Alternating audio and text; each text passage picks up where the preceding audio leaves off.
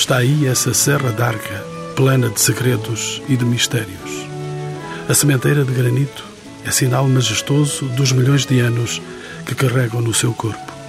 Do seu ventre emergem águas que hão de fazer deslizar os moinhos, fabricadores do pão para as bocas e que hão de servir também à alimentação dos animais. Lugar de sociabilidade, de namoros, porventura de relações ilícitas, os moinhos animavam e cantavam a vida comunitária na expressão de tão incipientes tecnologias. E foi pela mão de tecnologias mais ousadas e pela queda da alma dos campos que os moinhos entraram em verdadeira ruína. Mas não morreram os afetos para com estes pequenos monumentos, como a Carta de Veneza os consagra. Alguns regressaram à vida entre nós pelo engenho da Câmara de Viana do Castelo. Encontros com o património tocaram essas águas correntes de São Lourenço da Montaria, avistaram a paisagem quase lunar de sucalcos e pastores e visitaram um moinho construído em xisto e granito pertence da família de Maria e Telvina da Casa da Chão. Nossa anfitriã, com Manuel Paula, membro da Associação Desportiva e Cultural Montariense. Juntam-se nesta descoberta Jean-Yves Durand, doutorado em Antropologia pela Universidade de Provence, em França, atual diretor do Museu de Terras de Miranda, o escocês Magnus Murray, mestre e consultor nas áreas do ambiente e energia, e o historiador João Alpuim Botelho, diretor do Museu do Trás de Viana do Castelo, a quem pergunto porque é que os rios, até à época da industrialização, foram locais privilegiados de vida. Os rios foram locais privilegiados devido a vários níveis, desde o transporte, que antigamente era, o rio era o meio privilegiado muito mais do que a estrada, mas essencialmente por causa do, da água, porque eh, a água que os rios transportam era um elemento essencial para a vida, para não só para a rega, mas eh, muito concretamente no caso que nos traz aqui era a energia motora dos moinhos, eh, das azanhas, eh, dos lagares, das serrações, de todo um conjunto de, de, coisas que precisavam de energia e essa energia era, era de facto a energia da água que passava. E quando é que este conjunto de atividades foi abandonado? Isso significa que depois da água veio o caos para os moinhos? foi um bocadinho assim é, é, importante que saiba que os moinhos estavam absolutamente espalhados pelo território português e, em geral pelo território europeu, quer fosse junto às linhas de água, quer fosse no alto dos montes, os moinhos de vento. Portanto, a água aqui junta-se ao vento no aproveitamento da energia. E formava uma rede impressionante. Nós estamos aqui na, na freguesia de São Lourenço da Montaria, onde existiam 42 moinhos. Eh, mas se formos, por exemplo, para outras freguesias mais próximas da cidade, chegamos aos 80 moinhos numa freguesia, que eram os moinhos que abasteciam essa freguesia de, de pão, não é? De, e aqui em São Lourenço da Montaria, quantos é que ainda resistem? Eh, em São Lourenço da Montaria houve um trabalho de recuperação que recuperou 14 moinhos que foram eh, devolvidos aos seus proprietários. Esse trabalho foi no âmbito do Museu de Trás de Viana do Castelo e, e, foi fundado aqui um núcleo museológico São, dos Moinhos de Água da Montaria, juntamente com a Associação Montariense, e foram recuperados esses moinhos que eram de propriedade partilhada, ou seja, é diferente serem de propriedade comunitária, ou seja, não eram de todos, eram de um conjunto de pessoas que sabia exatamente quem eram e que sabia exatamente o tempo que, a que tinham direito a usar o moinho. Ou seja, ser proprietário do moinho significava ter um conjunto de direitos de uso, mas também ter um conjunto de deveres de manutenção. Basicamente, a posse tinha a ver com o direito e o dever, estavam intrinsecamente ligados. Jean-Yves Durand é antropólogo. Quem eram os proprietários destes moinhos? Como é que eles eram explorados, então? Estes, concretamente aqui na freguesia, não vou poder responder, porque de facto não conheço este caso eh, em concreto, de maneira eh, pormenorizada, mas varia consoante as regiões. Em algumas zonas os moinhos eram comunitários, como o João disse, noutras uh, eram privados, pertenciam a, cada casa, ou havia ainda o caso que, que encontramos aqui de posse eh, partilhada entre várias famílias ou várias casas. O moinho era partilhado por várias famílias? Era, era exatamente a situação aqui, com uh, uma divisão do, do, tempo em que cada família podia usar o, o moinho.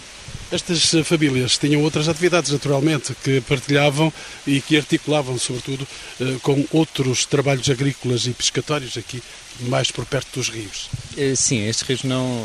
A pesca não tem aqui significado. Nós estamos aqui junto ao monte e, portanto, aqui tem significado sim o pastoreio. E o moinho era importante porque era dentro do moinho, era um lugar de charneira entre o campo e a casa porque o cereal para ser consumido tinha de ser transformado em farinha. Portanto, todo o trabalho que era feito nos campos vinha ter as mós do moinho e era quando saía das mós do moinho em farinha que entrava dentro de casa para depois ser feito o pão que era a base da alimentação durante muitos anos eh, e a senhora Telvina que aqui está connosco pode dizer era o pão que se comia e pouco mais, muitas vezes pouco mais. Senhora Telvina, boa tarde. tarde. Diga-me, cada proprietário do, do moinho sabia moer ou havia um moleiro que era pago entre as várias famílias? Moía cada, cada ardeiro. Nós chamamos ardeiro. Sabiam eles moer. Não precisava de haver moleiro. Todos sabiam moer. Toda a gente sabia, sabia moer? Sabia, sabia. Agora é que não sabem, mas naquele tempo sabia tudo. E aprendiam como? Uns com os outros. Era, era o trabalho que se fazia sempre. Eu aprendi com o meu pai, aprendi com a minha mãe. Quem digo, diz eu digo a outras pessoas. Porque era, era dali que, que se comia. Havia regras para utilizar os moinhos. Havia. Não podia ser a qualquer hora nem de qualquer maneira. Como é que era? Cada um. Ora, como tal, este moinho, segundo uns tinham 12 horas, outros tinham 24, outros tinham 36, modo de falar. E era naqueles dias, de 15 em 15 dias, se, eu, se moía hoje eu, era o meu moinho, daqui a 15 dias, da manhã a 15. Corria um dia. E não se podia moer só, só o herdeiro dando. Se a gente precisasse naquela maré tenho que cozer a broa, ou não tenho para os animais assim, e outros não moíam, não era? Tinham mais moinho, vá. Pedia-se. E mais de outra noite ou de outro dia. Mas tinha que se pedir ao, ao patrão. Senhora Telvina, como é que se obtinha a farinha nestes moinhos? Como é que se fazia a farinha? A farinha, pronto, fazia-se quando era para a broa, tinha que ser mais, mais mortinha. Quando era para os animais, mais viva e tirava-se do pé do moinho. Disse-me mais mortinha e mais Mais viva. mortinha é mais, mais mortinha, não é? Mais viva é mais... Mais forte. Mais forte, que essa era mais para os animais. Portanto, a, a que era mais mortinha era para os vivos, era para, para, as pessoas que comiam, comiam pão. Comiam pão e comiam papas e comia tudo dali. Era o que se comia naquele tempo, não era? Tudo dali. Você não vê no folinho pequeno por cima dos outros? Era o do centeio ou, de, ou daquela farinha que se apanhava da roda para, para comer, na sopa, nas coisas. Deixe-me perguntar ao doutor João Alpuim como é que se caracterizavam, do ponto de vista técnico, os moinhos de água aqui em São Lourenço da Montaria. Eh, antes, deixe-me só explicar-lhe esta coisa da farinha ser morta ou ser viva, porque parece que a morta é a pior, morta é uma coisa má, não é? Mas ela, a farinha era morta porque vinha muito pesada, vinha com muito óleo e, portanto, não voava como a outra. Enquanto nós entramos no moinho, se o moinho estiver a moer, há muita farinha que anda ali a esvoaçar. E essa é a farinha viva, é menos interessante. A farinha morta é que tem mais peso porque está mais impregnada do óleo. E às vezes há essa confusão, então a farinha morta é que é boa. É por essa. É por essa. Mas é. É isso. Pois, morta ou do pé do moinho, porque ela, exatamente como não voava, ficava junto ao pé, de, ao pé da mão. E então como é que se caracterizam os uh, moinhos do seu ponto de vista técnico? Estes são moinhos de rodízio simples, moinhos de montanha. Como vê, todos estes edifícios são edifícios muito, muito pequenos. Em geral... Estes muito pequenos, quantos metros? Olha, eu eh, não, não correndo o risco de entrar naquelas, naquelas lutas pelo Guinness, mas há aqui um moinho na montaria que, em que cabe dificilmente uma pessoa ao lado da moto. Portanto, a moto tem cerca de 1,10m de, de diâmetro e o moinho aqui do lavador tem cerca de mais ou menos 6 metros, sim. 6 metros quadrados de extensão diária. Só de uma água, porque não, não tem espaço sequer para as duas águas, e são construções muito simples, exatamente porque são, são construções feitas pelas pessoas aqui. Não tem uma lógica capitalista de produção em grande escala, tem uma lógica de, de autoconsumo Estes moinhos são também moinhos de rodízio simples, ou seja, cada volta do rodízio eh, faz uma volta na mó, enquanto no caso das azanhas, aquelas grandes azanhas verticais, eh, existe um mecanismo que é composto por uma entrosga e um carrinho, que não nos interessa aqui explicar porque seria muito difícil, mas que desdobra o movimento, faz com que cada volta daquela roda muito grande da, da signifique em geral seis voltas da mó dentro do moinho. Deixe-me explicar aos ouvintes que não têm os olhos que eu tenho agora neste momento para o rodízio. O rodízio está na parte de baixo, recebe água que chega de cima. Em cima está uma pedra, estão duas pedras a rolar sobre elas mesmas, e é assim que este movimento se estabelece. Exatamente. O, uma, das grandes, uma das grandes vantagens do moinho é transformar um movimento do rio ou do vento, eh, portanto, um movimento eh, contínuo em linha reta, num movimento circular. E isso acontece por ação do, do rodízio e, no caso dos moinhos de vento, por ação das velas de, do moinho. Quando se fala de, de, de moinhos hidráulicos, como estes aqui, fala-se de um território moldado às exigências da sua elaboração. Estruturas técnicas associadas aos moinhos caracterizam esta paisagem ribeirinha? Estamos aqui perante um cenário primitivo, diríamos, do princípio da humanidade. Bom, não será exatamente o princípio da humanidade, porque nós sabemos que os moinhos começaram próximo da nossa era, um pouco antes, mas portanto não será assim tão, tão, tão antigo. Estou mas é verdade, para o horizonte. Sim, mas é verdade que isto é. Há um texto muito bonito de Fernando Oliveira Batista que é o declínio de um tempo longo e realmente isto é o fim de um tempo longo. Estes moinhos representam uma coisa que durou muito tempo e que hoje está a acabar. As estruturas, concretamente, a que me estava a falar, têm a ver com as levadas da água, porque estes moinhos não estão ligados diretamente aos ribeiros. A água tem de ser ligeiramente desviada para que possa não descer em declive tão grande, para que chegue... alteada, não é? Alteada, exatamente e os caminhos, que são uma coisa também fundamental e que faz com que os moinhos sejam um elemento essencial também na, formação do território, porque as pessoas, para ir aos moinhos, iam para sítios mais ou menos inóspitos, mas tinham de ir por caminhos que tinham de estar eh, limpos e, e, e, seguros. E isso fazia com que houvesse uma rede ao longo de, de cada freguesia, uma rede importante de, de caminhos e de, de solidariedade e, que ajudava a que o espírito da comunidade eh, fosse tornou mais forte. Professor uh, Janive Durra. Queria acrescentar uma, uma coisa, disse o, o João agora, é que a rede de, de canais eh, necessários para os moinhos é uma extensão de toda uma rede uh, de captação e de condução da água que tem a ver com a rega e que é um provavelmente uma, uma atividade estruturante da paisagem no, no Minho. E quando o João, disse que estamos no, no fim de um tempo longo, de facto estamos a assistir a este fim em relação à rega também. Uh, com o abandono da atividade agrícola, estamos a ver uh, a paisagem mudar no mínimo. Uh, as minas de água estão a ser abandonadas, as poças também, os regos muitas vezes estão ensilvados e enlamados e quando no inverno chove muito, podemos ver até mudanças na paisagem com aluimentos. Eh, realmente o João tem razão e fez bem citar o Fernando Oliveira Batista. Eh, estamos no fim de um tempo longo. Estaremos também no fim de um tempo longo para os eh, moinhos de vento. Continuamos aqui junto a estes moinhos hidráulicos. Mas, Dr. João Alpuim, existem moinhos eh, de vento eh, também no Conselho de Viana do Castelo. Onde é que de facto se localizam e como é que os pode descrever para os ouvintes que não têm uma noção do que seja um moinho a vento? Olha, deixe-me aproveitar e fazer um bocadinho de publicidade e dizer que o Museu do Trás de Ana de Castelo tem recuperados todos os tipos de moinhos. Tem... Não fosse o senhor o diretor do museu para pedir este momento de publicidade. Exatamente, e um orgulhoso, e orgulhoso deste, deste trabalho, de facto. Mas em Viana do Castelo existem eh, estes moinhos de rodízio aqui na montaria perfeitamente visitáveis, existem as anhas em outeiro, na freguesia do Outeiro, no núcleo museológico do Pão, também visitável. Existe eh, um moinho de maré eh, junto à cidade, eh, no Centro de Monitorização e Interpretação Ambiental, também visitável.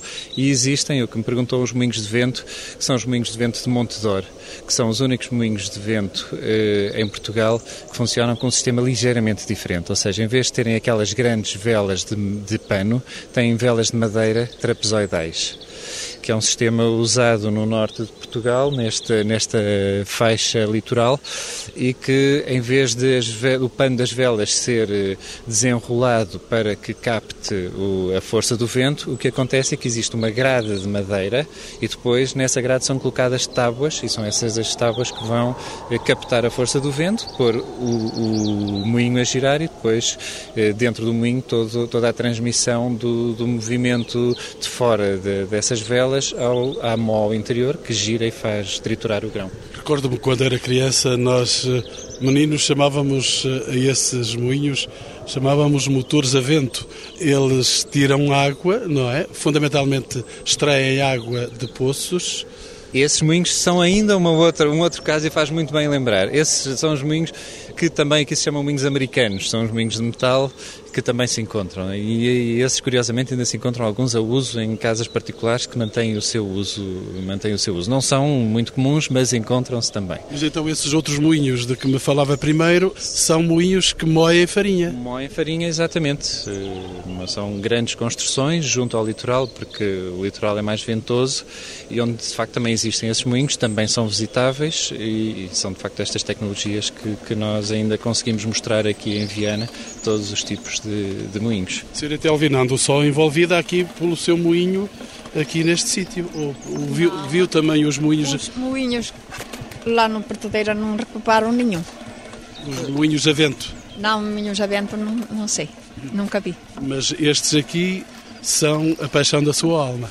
São, e ainda, me, ainda tenho saudades dos, dos que estão abandonados.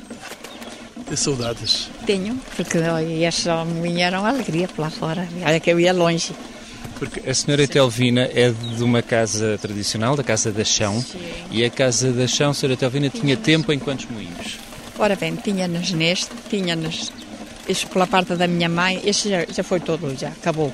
Chamavam no o moinho da Leitoa. Este herdou a minha mãe, muito, pronto, muito, e ficou para mim. Moinho da Chão, tinha-nos de 12 em 12 dias, 24 horas. Moía muito. E esses moinhos E depois vinham... comprei 12 horas, chama-se moinho de teito. Esses moinhos vinham de herança, era? Vinham, depois passavam de herança uns para os outros. Ninguém podia entrar aí?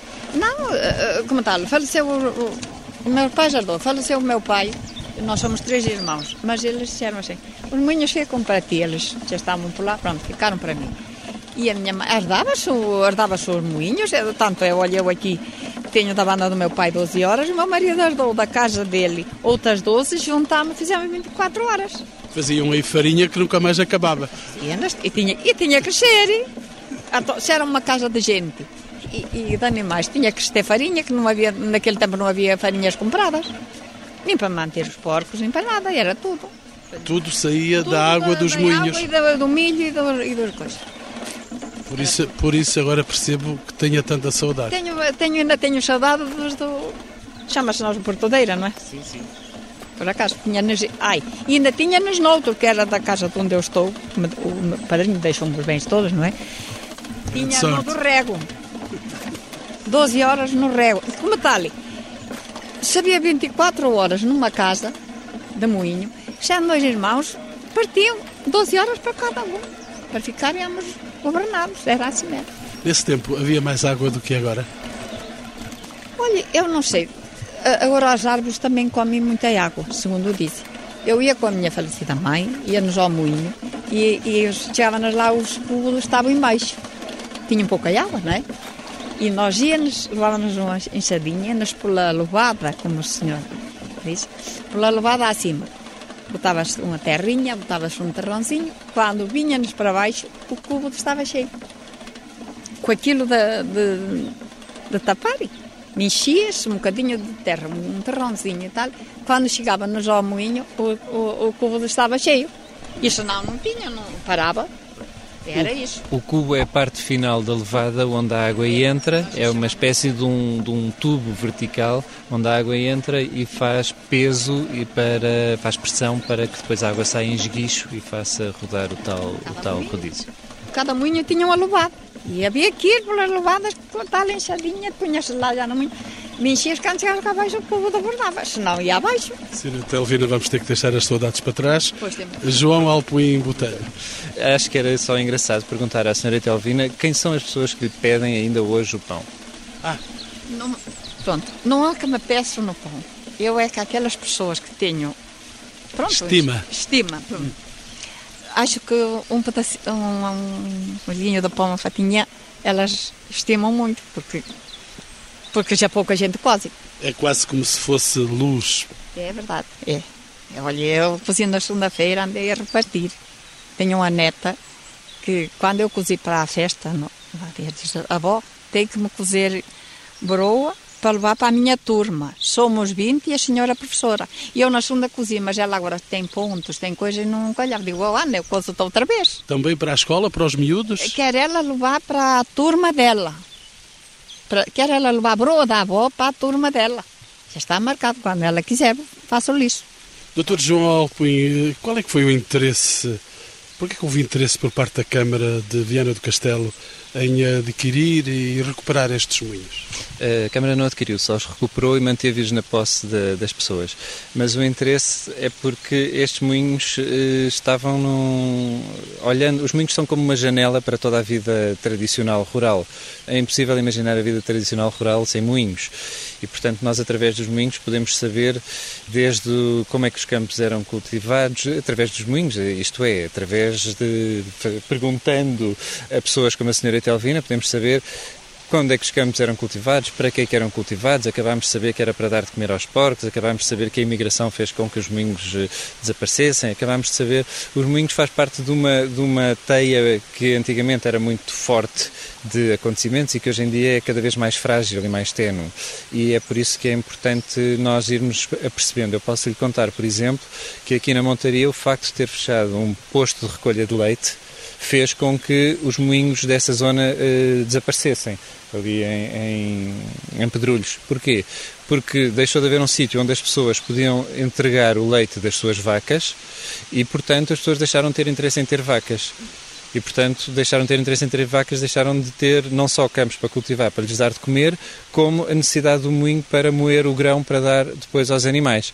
E, portanto, estas pequeninas eh, teias e encadeamentos são muito importantes e é importante que se tenha atenção a eles, porque provavelmente essas pessoas que tinham uma vida no campo e que vendiam o seu leite e que produziam, hoje provavelmente estão sentadas em um lar em frente a uma televisão a não fazer nada, enquanto naquela altura estavam a continuar a sua vida produtiva e a manter eh, o- a paisagem, o campo e a produzirem, a serem úteis à sociedade. E isso, estas fragilidades eh, são-nos mostradas muito também por estes moinhos. São portas e janelas para termos atenção a essas coisas que se passam no, no nosso território. Está aí a acenar, a dizer que Foi, sim, sim, foi, senhora foi. Foi verdade, porque eh, a gente tinha mais. Ai, porque para dar a mesma. eh, Havia, dava no leite e havia que lhe deitar farinha, não era? Se a gente começou, para quê? Para queremos pôr as galinhas, peixe para aquilo e começaram a deixar os campos mais. Também não há gente, pá. Mas realmente é verdade. No tempo que me, ficharam, que ficharam aqui o nosso posto, eu tinha três vacas a dar leite. Foi o maior desgosto também que, me- que apanhei. Essa memória agora passa para os núcleos museológicos. São absolutamente decisivos para que a memória não se perca de todo. Janive Durand. Pois são, e eh, penso que a iniciativa da, da Câmara de Viana é, é notável, porque os moinhos, em parte por causa desta importância antiga, tremenda, que tinham na, na vida da- das pessoas, têm hoje ainda uma, um peso simbólico muito forte. E as pessoas sentem uma ligação afetiva muito forte aos moinhos, o que explica a multiplicação de iniciativas de patrimonialização, como se diz hoje em dia, pelo, pelo país fora. Mas iniciativas que nem sempre são bem conseguidas, nem sempre são bem coordenadas, há muito desperdício de, de recursos. Muitas vezes vamos ver moinhos recuperados e dois anos depois são novamente abandonados. Aqui é um caso diferente, é uma iniciativa pensada, coordenada, eh, com uma boa articulação entre uh, o museu e as pessoas na, na, freguesia. Penso que é, de facto estamos perante um, um caso uh, realmente bem conseguido. Aqui em São Lourenço da Montaria, eu acabei de ver um pequeno núcleo, um nicho, digamos assim, da memória destes lugares. Esses nichos têm que se multiplicar, se calhar. João Alpoim Botelho.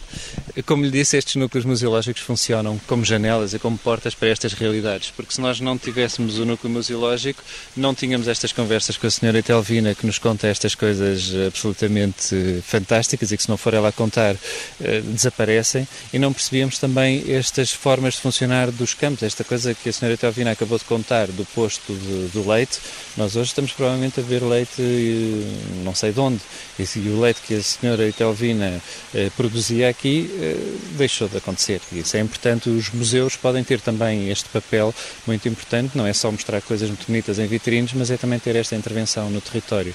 E isso é, é muito importante. É importante o Museu de Viana do Castelo, porque também tem um núcleo museológico do pão. Este núcleo está incorporado, tanto quanto sei, em alguns destes moinhos. Nós, os núcleos funcionam em diferentes freguesias e com atores locais. Neste caso, da Montaria, está dedicado aos Moinhos d'Água e é com a Associação Desportiva e Cultural Montariense que foi feito todo o trabalho e temos aqui também o Sr. Paula que nos tem sido a alma deste, deste trabalho desde o início. O caso do Núcleo Museológico do Pão é noutra freguesia, em Outeiro, e é unicamente dedicado ao pão e como é óbvio, a certa altura no processo do pão, desde que a terra é cultivada até que entra no forno, a certa altura há um moinho. E nesse caso nós temos uma azenha copeira uh, a funcionar e no caso, nesse caso temos também um forno onde o pão é cozido, o que faz com que todas as escolas do Conselho já lá tenham ido e já tenham visto como é que se fazia antigamente o pão, que o pão não vem, não vem ali da, da padaria e não, não, mostrar como é que como era tradicionalmente feito o pão e a importância de ser de milho e não de trigo, porque nós estamos nas terras do milho e não nas terras de trigo e o pão que comemos em casa é de trigo.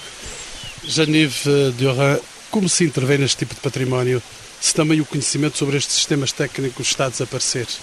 É um problema, de facto. poderia indicar alguns casos, não vou fazer, mas alguns casos de recuperações de moinhos que, do ponto de vista da, da realidade técnica, são, são delirantes, não correspondem à, à realidade. Uh, tente-se intervir com cuidado, tente-se intervir ouvindo as pessoas que ainda têm os conhecimentos, como a dona Telvina aqui, uh, como as pessoas, de, os antigos donos, e portanto, sim, com muito cuidado, pensando sempre na questão da sustentabilidade do restauro. É muito bonito recuperar, mas temos de ver que para um moinho ter sentido, o moinho tem de ser usado para ser usado temos de ter milho aqui no Minho ou um outro grão no, no outro sítio. Temos de ter pessoas e hum, será provavelmente o, a situação mais complicada, uh, assegurar uh, a continuação uh, da, da pertinência do uso do moinho. Isso naturalmente seria obrigatório existirem ações de formação sobre estes ofícios que estão de facto a desaparecer obrigatório, não sei. Para que a memória não se perca. Sim, mas a, memória é isso mesmo, a memória é feita para desaparecer. Uh, podemos ter saudades, uh, mas há também, uh, obviamente, constrangimentos económicos, há também necessidades outras. somos todos interessados nos moinhos, mas, bom, à nossa volta, não sei se toda a sociedade vai partilhar este interesse. E é muito bonito dizer que temos de preservar a memória, mas para quem? só para nós? isto tem custos e não se pode esquecer. Esta é uma boa pergunta. João Alpuí. É, é, mas também temos de pensar que os custos também são quando se perdem estes moinhos. Temos de pensar que há custos de, de ambos os lados. E, e, os moinhos têm uma coisa que eu acho que aqui todos partilhamos, que é, são um elemento é, que preenche o nosso imaginário de uma maneira absolutamente fantástica. Todas as lembranças de moinhos são lembranças. O moinho é uma coisa que que transmite sentimentos agradáveis, que ficam em sítios bonitos, bucólicos. Não, não, nós estamos aqui a ouvir os passarinhos cantar e, o, e, o, e a água a correr e a ver. O, e, e, isto é de facto muito importante também para o nosso imaginário, termos estas referências de coisas que vão sendo perdidas, que se lhe disser como é que isso se aprecia, como é que isso se valoriza, como é que é difícil, mas o que é importante é que é importante que também não se que também não não se percam. Agora, claro que não eu, o Jean Yves estava a dizer que, que há exemplos que, que, não queria avançar para exemplos maus, mas eh, deixe-me dizer-lhe um que é caricato, que foi uma um sítio onde foi recuperado um moinho e era tanto o empenho em recuperá-lo que o recuperaram com madeiras preciosas, com madeiras boas. As madeiras jogam umas com as outras e, como sabe, a melhor maneira, para, uma das maneiras de fazer fogo é esfregar um pau no outro. Obviamente que esse moinho que foi feito com madeiras preciosas ardeu ao fim de algum tempo, porque a fricção foi tanta que pegou fogo e, e ardeu. Diríamos que amor é mais. Amor é mais, exatamente, também mata, exatamente. E, portanto, são importantes, estes saberes são, são, são essenciais. Eu faço chegar à nossa conversa Magnus Murray, alguém que vem de fora, que vem da Escócia, tanto quanto sei. Eu ia perguntar-lhe, sei que a sua área é a área de consultadoria em ambiente e em energia. Há novas experiências de recuperação e de reabilitação dos moinhos, nomeadamente os de água, associados a energias renováveis? Sim, senhor, boa tarde. Há um ano e meio que estou a estudar uh, a potência das, uh, dos moinhos antigos nesta zona, no norte de Portugal, mas, bom, todo Portugal é igual. A potência de cada moinho para produzir energia elétrica. Porque, da minha parte de vista, temos que utilizar, como já, já ouvimos, temos que pensar em funções para este uh, momento de hoje. Quais são as funções úteis para hoje?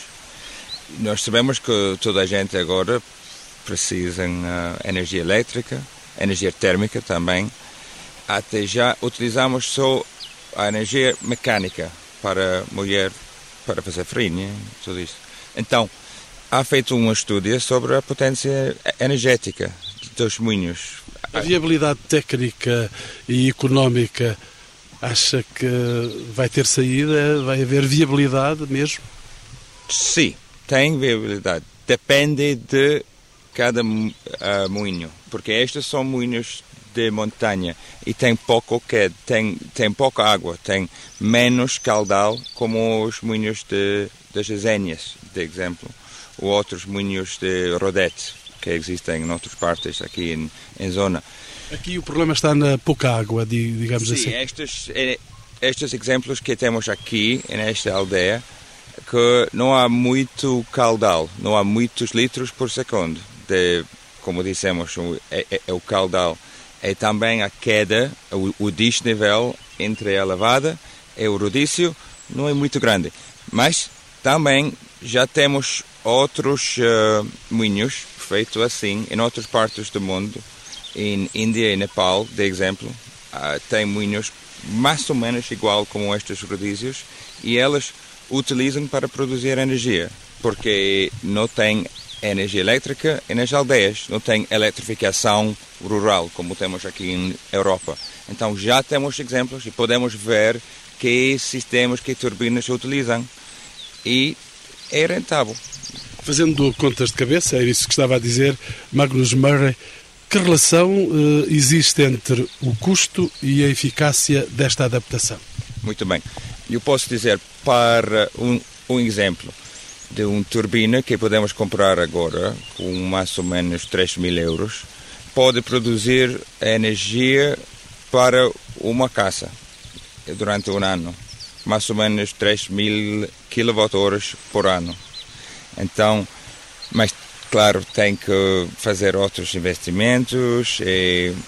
Há incentivos para isso? Uh, há, através da EDP, elas podem comprar esta energia elétrica produzida aqui através de um novo lei de microprodução, a uh, nova lei há dois anos agora, e elas podem comprar para mais ou menos 18 centimos para cada quilowatt-hora teríamos uma mexida, digamos assim, eh, nas economias locais. se isso acontecesse. Eu acho que sim, eu acho que sim, mas também podemos utilizar esta energia direto aqui em zona e não vendemos, porque podemos fazer assim também. Ou podemos utilizar esta energia para produzir água quente, por exemplo, e muitas pessoas pagam muito dinheiro para lenha ou para gás ou para coisas. Então esta é uma outra oportunidade. Uh, mas para mim tem outras oportunidades e opções também para, para estas moinhas. Olha, eu venho de, de fora, do norte da Europa, e eu sei como estamos muito interessados a viajar em toda parte da Europa e nós, em Escócia, Inglaterra, aí não temos moinhos assim. E se fosse uma, um, um tri, os trilhos dos moinhos, por exemplo, aqui no norte de Portugal, sou certo que será muito interessante para turistas mais uh, interessados nesta área rústica, o turismo rural, o turismo ecológico. Uh, se alguns moinhos são bastante grandes e pode fazer uma habitação, um, uh, uma barraca para dormir, muito barato, para o mais barato como outro, com água quente, com duches, talvez um sauna. Olha, esta energia pode ser recuperada para funções modernas, água quente, luz, eletricidade. E as pessoas pagam para isso. Doutor João Alpuim, estes moinhos já não têm razão para ficarem por aí abandonados. Há aqui já perspectivas de saída. Ah, ah, estas perspectivas de saída e foi muito importante que o Magnus estivesse aqui também porque ele desenvolve este projeto e, e, e, realmente eu acho que esse é o caminho. Nós não podemos eh, pedir às pessoas que voltem a, a, tempos antigos em que andavam com os sacos à cabeça se queriam comer pão, isso é absolutamente impensável, mas também não podemos deixar que morram estes, eh, estes moinhos e que morra toda esta envolvência e todo este imaginário e podemos perfeitamente eh, seguir o caminho que o Magnus acabou de dizer, ou um dos caminhos é o que o Magnus acabou de dizer, no sentido de, de os moinhos voltarem a ter um papel importante na nossa vida. Professor Yves Doran? Até porque hoje em dia há outros moinhos, eh, as geradoras eólicas, que simbolizam talvez todo o, o outro lado da, da moeda. Uh, uma, uma utilização da mesma energia com uma tecnologia basicamente igual, mas com uma lógica totalmente diferente. Uh, em vez de uma lógica de produção e de aproveitamento local, uma implantação maciça na paisagem, uma destruição da tal envolvente do que o João falava, uma venda uh, da energia uh, do tipo industrial e não um aproveitamento local. Deixa-me citar um aforismo popular que diz: Quem entrar velho no moinho sai de lá mais novo. Senhorita Elvina, temos de voltar aos moinhos? É isso? Para sermos mais novos? Acho que cada vez somos mais velhos já. Eu, pelo menos, cada vez sou. Mas os moinhos podem remoçar-nos, não acha? Sim, isso sim. Gostaria que o seu moinho voltasse a ter aquela genica que tinha antigamente? Gostava, mas não, não tem. não tem seguimento. Acabando eu, acaba tudo. Há cerca de 15 anos os moinhos praticamente não eram visitáveis. E chega agora à conversa do Sr. Paula? Sim porque de facto os moinhos estão em vida e que vão continuar. E há cerca de 15 anos eles praticamente não funcionavam quase nenhum. E não havia aqui ninguém que tinha acesso a estes moinhos. Aliás, estes degraus aqui e estes apoios que os seus veem aqui, fomos nós que fizemos para ajudar as pessoas a poder descer com os sacos em cima da cabeça, levar o milho ao moinho, não é? E para se segurarem estas cordas e estes postos que estão aqui. E se reparar, e se vier aqui um bocadinho mais a miúdo, eu sei que o senhor não vai vir, mas se por acaso vier, poderá ver que de facto há aqui as crianças da escola que vêm aqui e são grupos de 20, 40, 60 crianças. E essas crianças ficam completamente entusiasmadas com aquela roda que gira, que gira, que sai ali aquela farinha toda.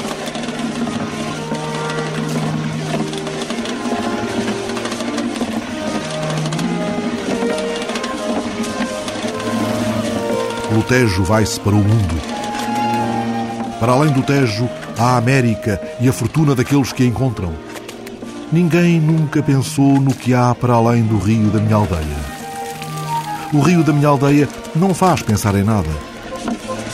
Quem está ao pé dele, está só ao pé dele.